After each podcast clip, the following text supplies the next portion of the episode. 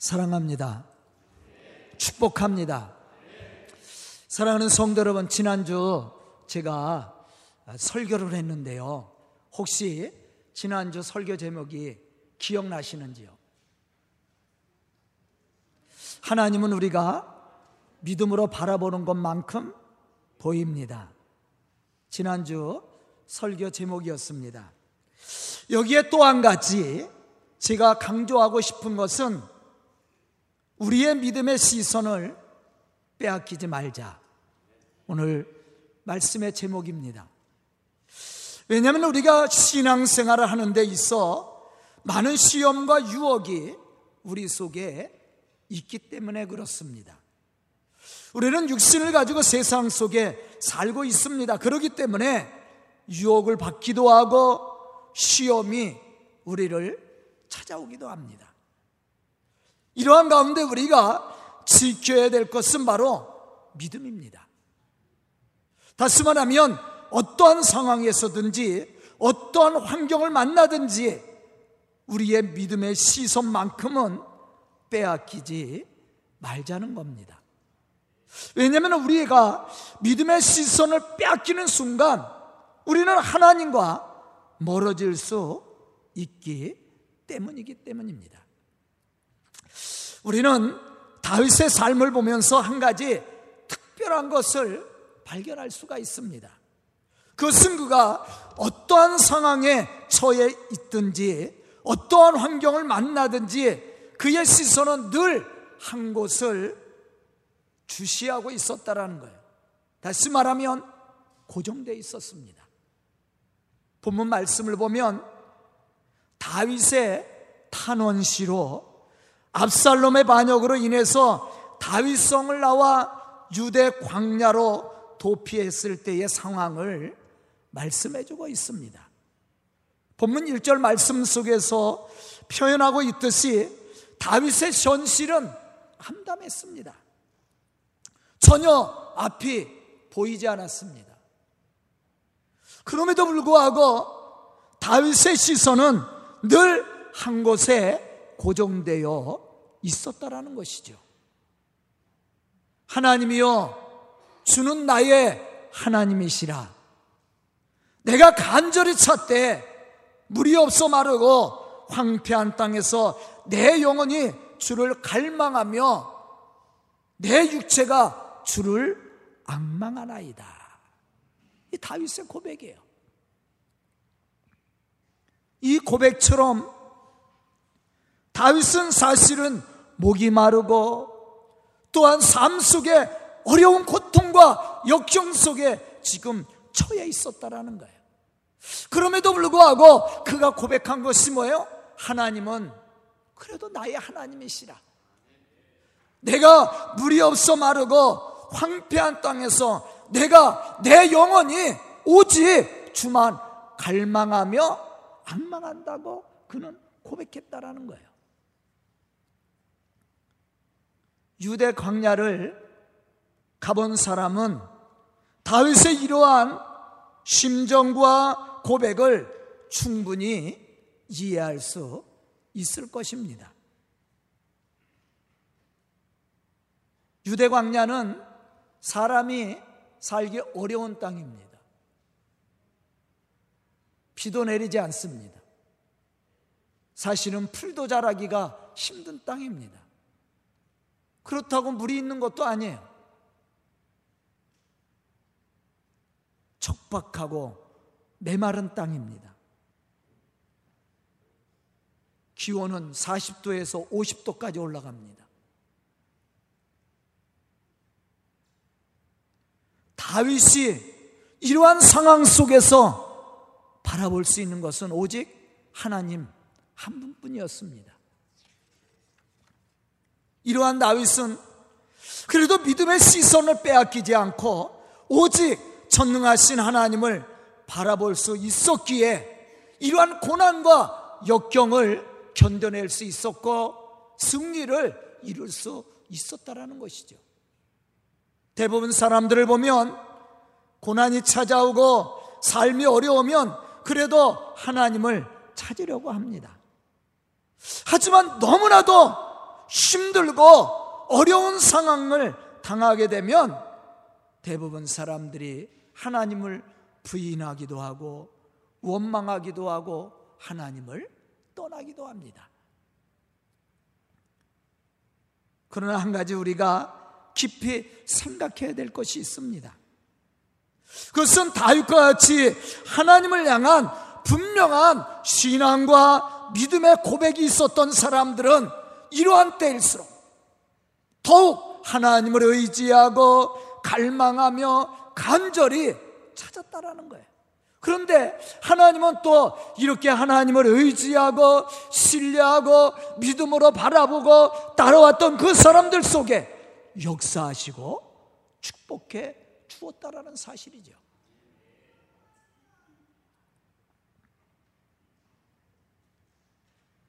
저는 오늘 말씀을 듣는 우리 성도들이 다윗과 같은 이러한 믿음의 사람들이 되어서 믿음의 시선을 빼앗기지 않고 하나님의 살아계심을 고백하고 우리를 회복시키시고 우리를 축복하시는 하나님을 선포하며 하나님이 우리에게 허락하시는 그 은혜와 능력과 축복을 체험하고 증거할 수 있는 그러한 믿음의 성도들이 될 수 있기를 주의 이름으로 축원합니다.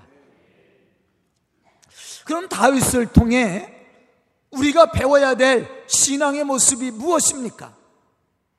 첫 번째, 믿음의 시선을 빼앗기지 말라는 것입니다.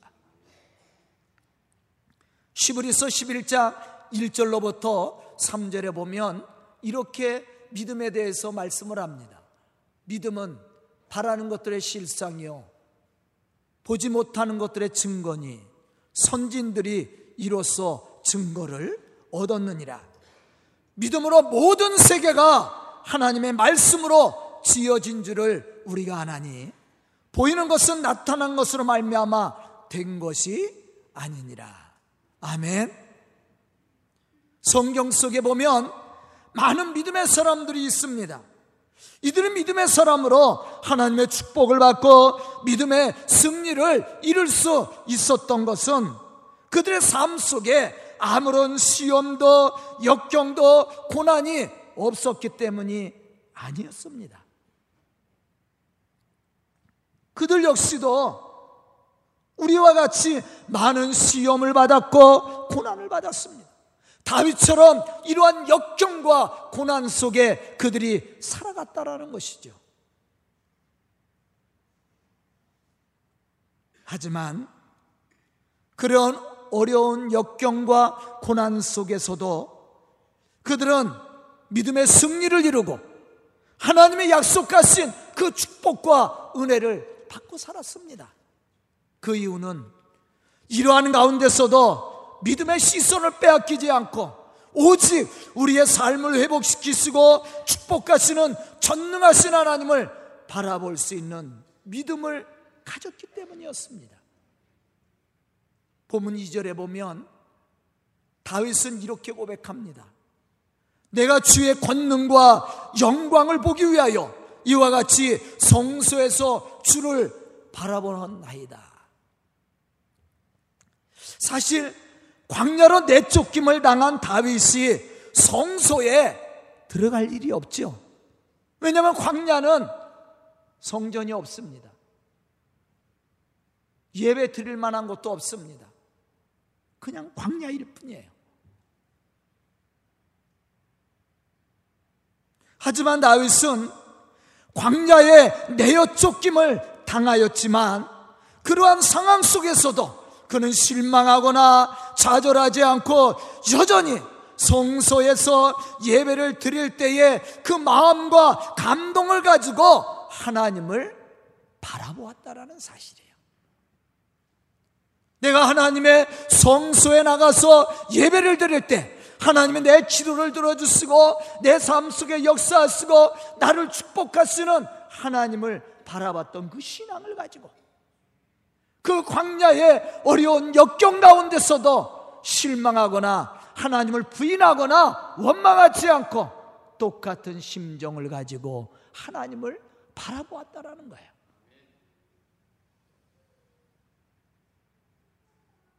사실 다윗은 이해할 수 없는 고난과 역경을 경험했던 사람이었습니다.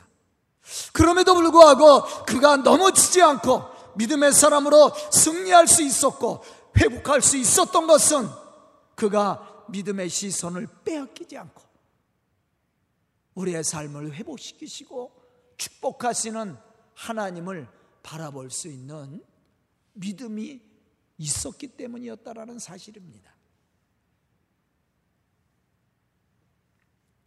저는 오늘 말씀을 듣는 우리 성도들이 이러한 믿음의 사람들이 되어서 하나님의 거룩한 역사를 이루어갈 수 있기를 주의 이름으로 축복합니다. 출애굽기 32장에 보면 모세가 하나님의 말씀을 받고자 시내산에 올라갔습니다. 그때 이스라엘 백성들은 산 아래서 무엇을 했습니까? 금송아지를 만들고 그것을 하나님이라고 섬겼습니다. 왜 이스라엘 백성들은 금송아지를 만들 수밖에 없었을까? 우리가 그 이유를 한번 찾아봐야 됩니다. 출애굽기 32장 1절에 보면 그 이유를 우리가 찾아볼 수가 있습니다. 백성들이 모세가 산에서 내려옴이 더딤을 보고 모여 백성이 아론에게 이르러 말하되 일어나라. 우리를 위하여 우리를 인도할 신을 만들라. 이 모세 곧 우리를 애굽 땅에서 인도해낸 사람은 어찌 되었는지 알지 못함이니라.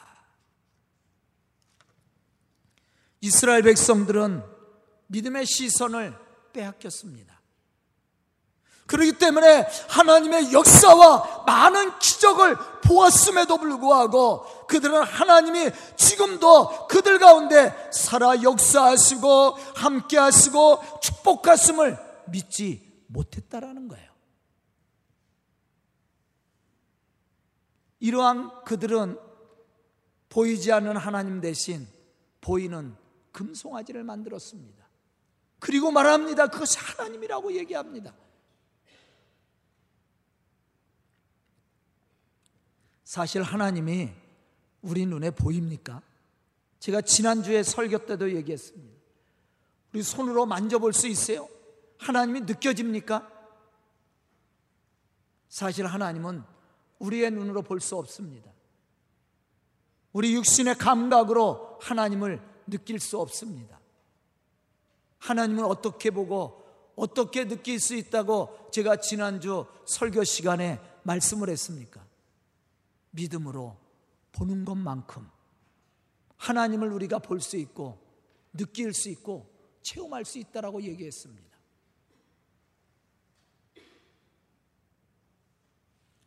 우리 성도들은 어떻습니까?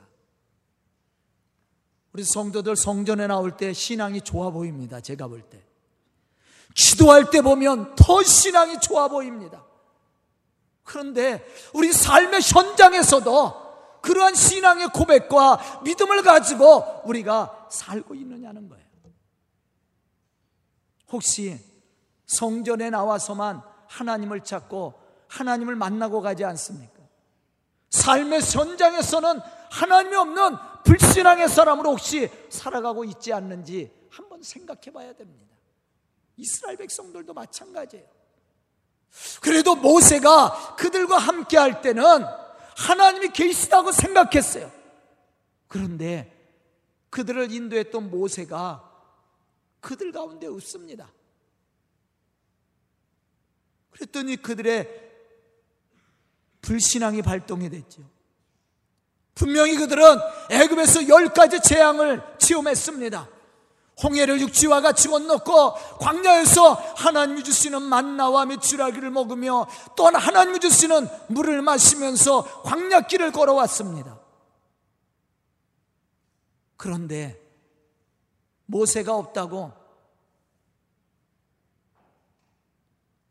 그들이 하나님을 만들자고 얘기합니다. 보이는 하나님. 이미 시선을 빼앗겼습니다.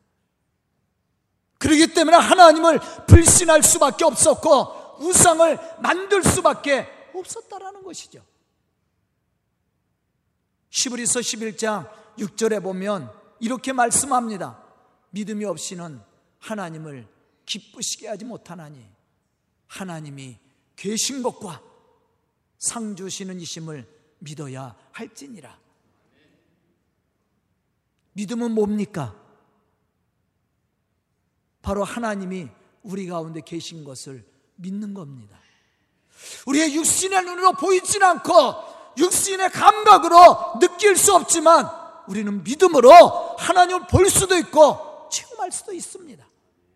그 사람이 바로 하나님의 역사를 체험하고 하나님이 주시는 능력을 체험하고 하나님이 주시는 은혜와 축복을 누릴 수 있는 사람입니다. 다윗이 믿음의 승리자로 하나님의 거룩한 역사를 이루어갈 수 있었던 것은 그러한 고난의 현장에서도 살아계신 하나님을 바라보고 하나님의 말씀에 따라 순종할 수 있는 믿음이 있었기 때문이었습니다.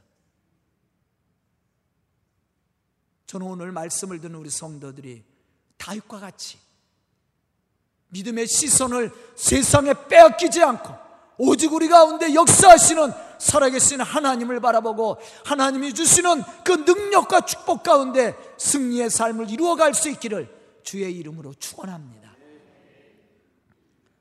두 번째 어떠한 상황에서도 우리를 인도하시고 축복하시는 하나님을 바라볼 수 있어야 됩니다.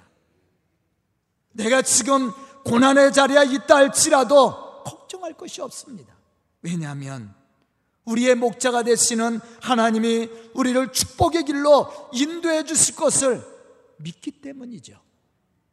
다윗은 이러한 신앙을 소유했던 사람이었습니다. 그렇기 때문에 고난의 현장 속에서도 믿음의 시선을 빼앗기지 않고 하나님을 찬송할 수 있었다라는 것이죠. 본문 3절로부터 4절에 보면 우리는 이러한 신앙을 가진 다윗의 모습을 발견할 수가 있습니다. 주의 인자심이 생명보다 나음으로 내 입술이 주를 찬양할 것이라. 이름으로 나의 평생에 주를 송축하며 주의 이름으로 말미암아 내 손을 들리이다. 아멘. 사실 다윗의 삶 속에는 늘 고난이 기다리고 있었습니다. 하지만 다윗은 하나님을 향한 시선을 빼앗기지 않았습니다. 그런 모든 것을 잃어버려도 하나님이 책임져 주시고 다시 회복시켜 주시고 채워 주실 것을 믿었다라는 것이죠. 그렇기 때문에 그는 그러한 고난의 현장 속에서도 하나님의 은혜와 축복하심을 감사하며 찬송을 드릴 수 있었다라는 거예요.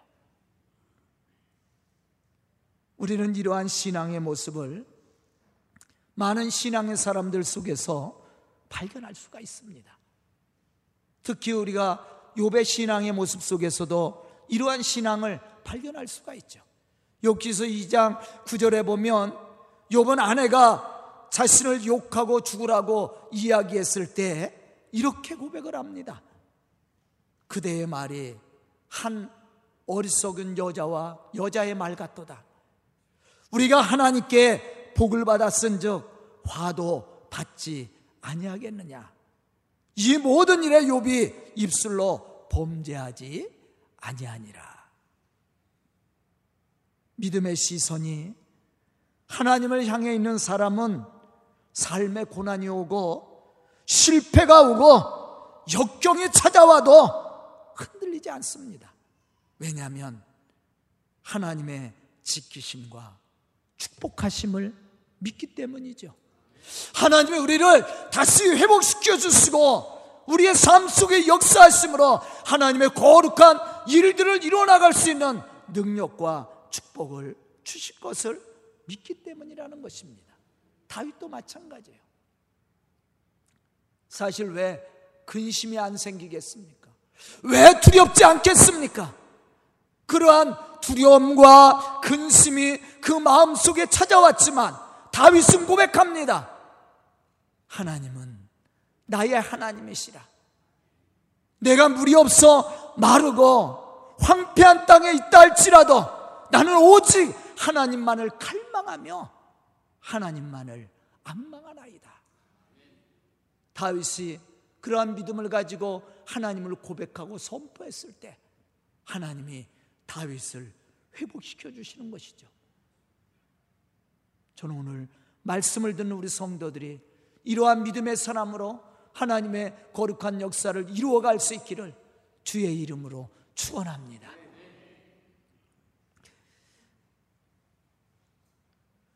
우리는 그러므로 우리는 하나님을 믿는 믿음의 사람으로 이제 믿음의 시선을 절대로 다른 곳에 빼앗겨서는 안 됩니다. 다윗이 승리의 삶을 이룰 수 있었던 비결이 바로 여기에 있었다고 제가 계속 강조하고 있습니다. 그는 어떠한 시험 앞에서도 결코 믿음의 시선을 빼앗기지 않았습니다. 가장 가까웠던 사람들의 배신과 핍박이 와도 다윗은 신앙의 시선만큼은 오직 하나님만을 향해 있었다라는 것이죠.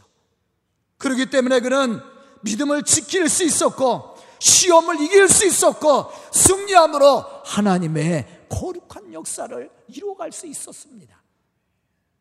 여호수아 1장 7절에 보면 하나님은 여호수아를 향해서 이렇게 말씀을 하셨습니다.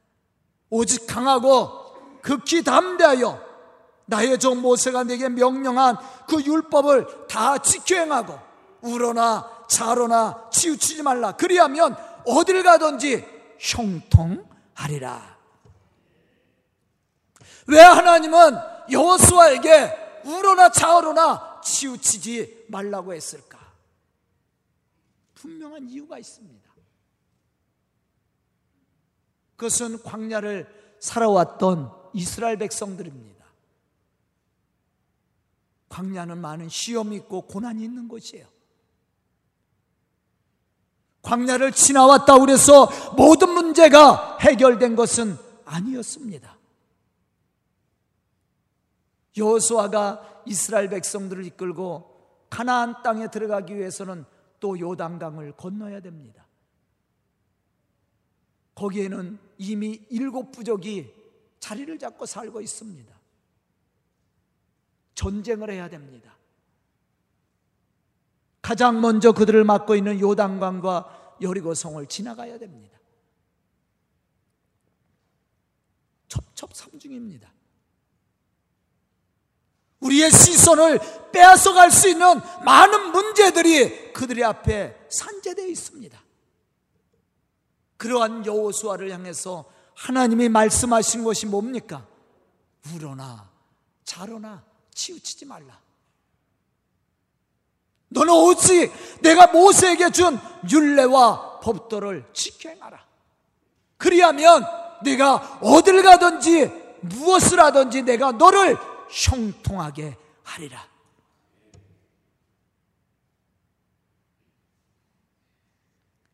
우리가 믿음의 시선만 빼앗기지 않고 우리 가운데 역사하시고 우리를 축복하시는 하나님을 바라볼 수만 있다면 우리는 세상을 능히 이기고 하나님이 약속하신 그 은혜와 축복을 받고 누릴 수 있습니다.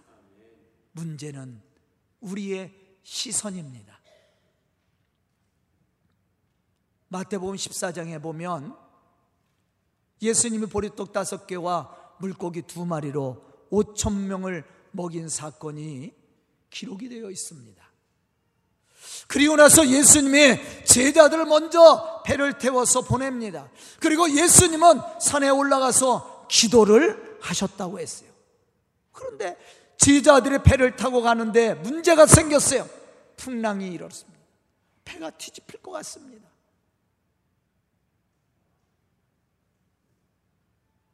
제자들이 불안해합니다. 두려워합니다. 이러한 상황 속에서 예수님이 무리를 걸어서 제자들이 타고 있는 배로 걸어왔어요. 그때 베드로가 뭐라고 그랬어요? 자신도 걷게 해달라고 그랬습니다. 예수님이 걸어오라고 얘기했죠.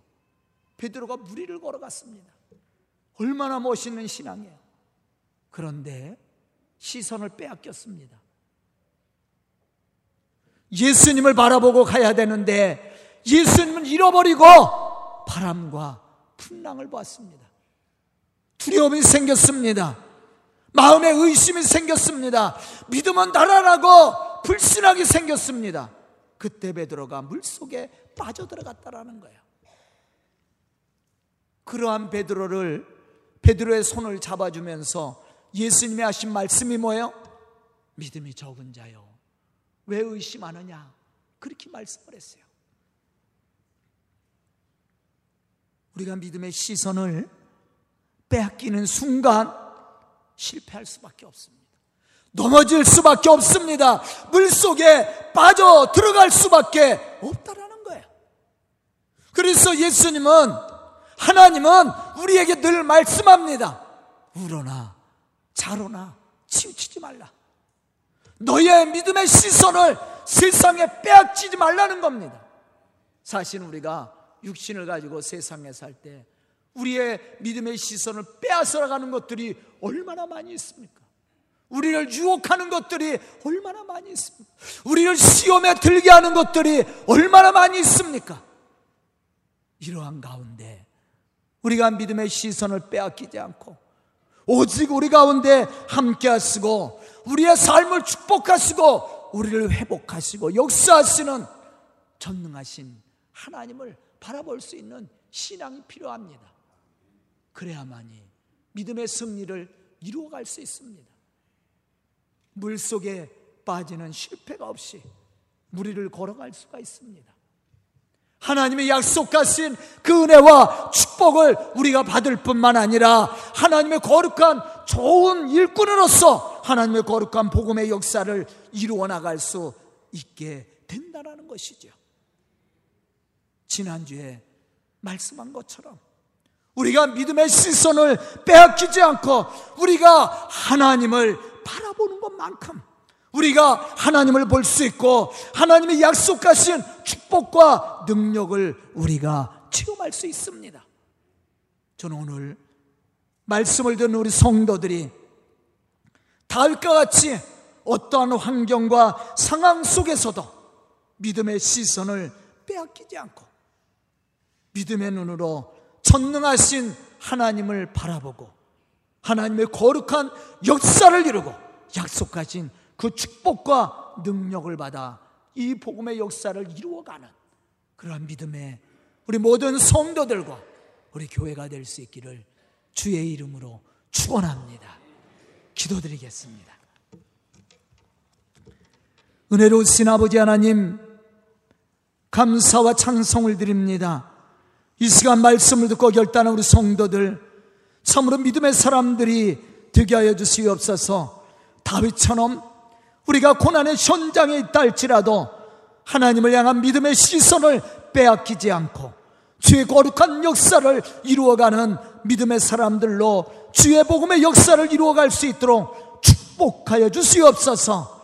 다윗이 그런 어려운 가운데서도 주님을 바라보고 주의 일을 감당하고자 했을 때 하나님이 그를 회복시키시고 축복해 주신 것처럼 우리 성도들에게도 그러한 은혜와 축복을 더하여 주시고 또 우리 성도들을 통해 이 교회가 부흥케 해 주시고 주의 복음의 역사를 이루어갈 수 있도록 축복하여 주시옵소서 예수님의 이름으로 축복하며 기도드리옵나이다.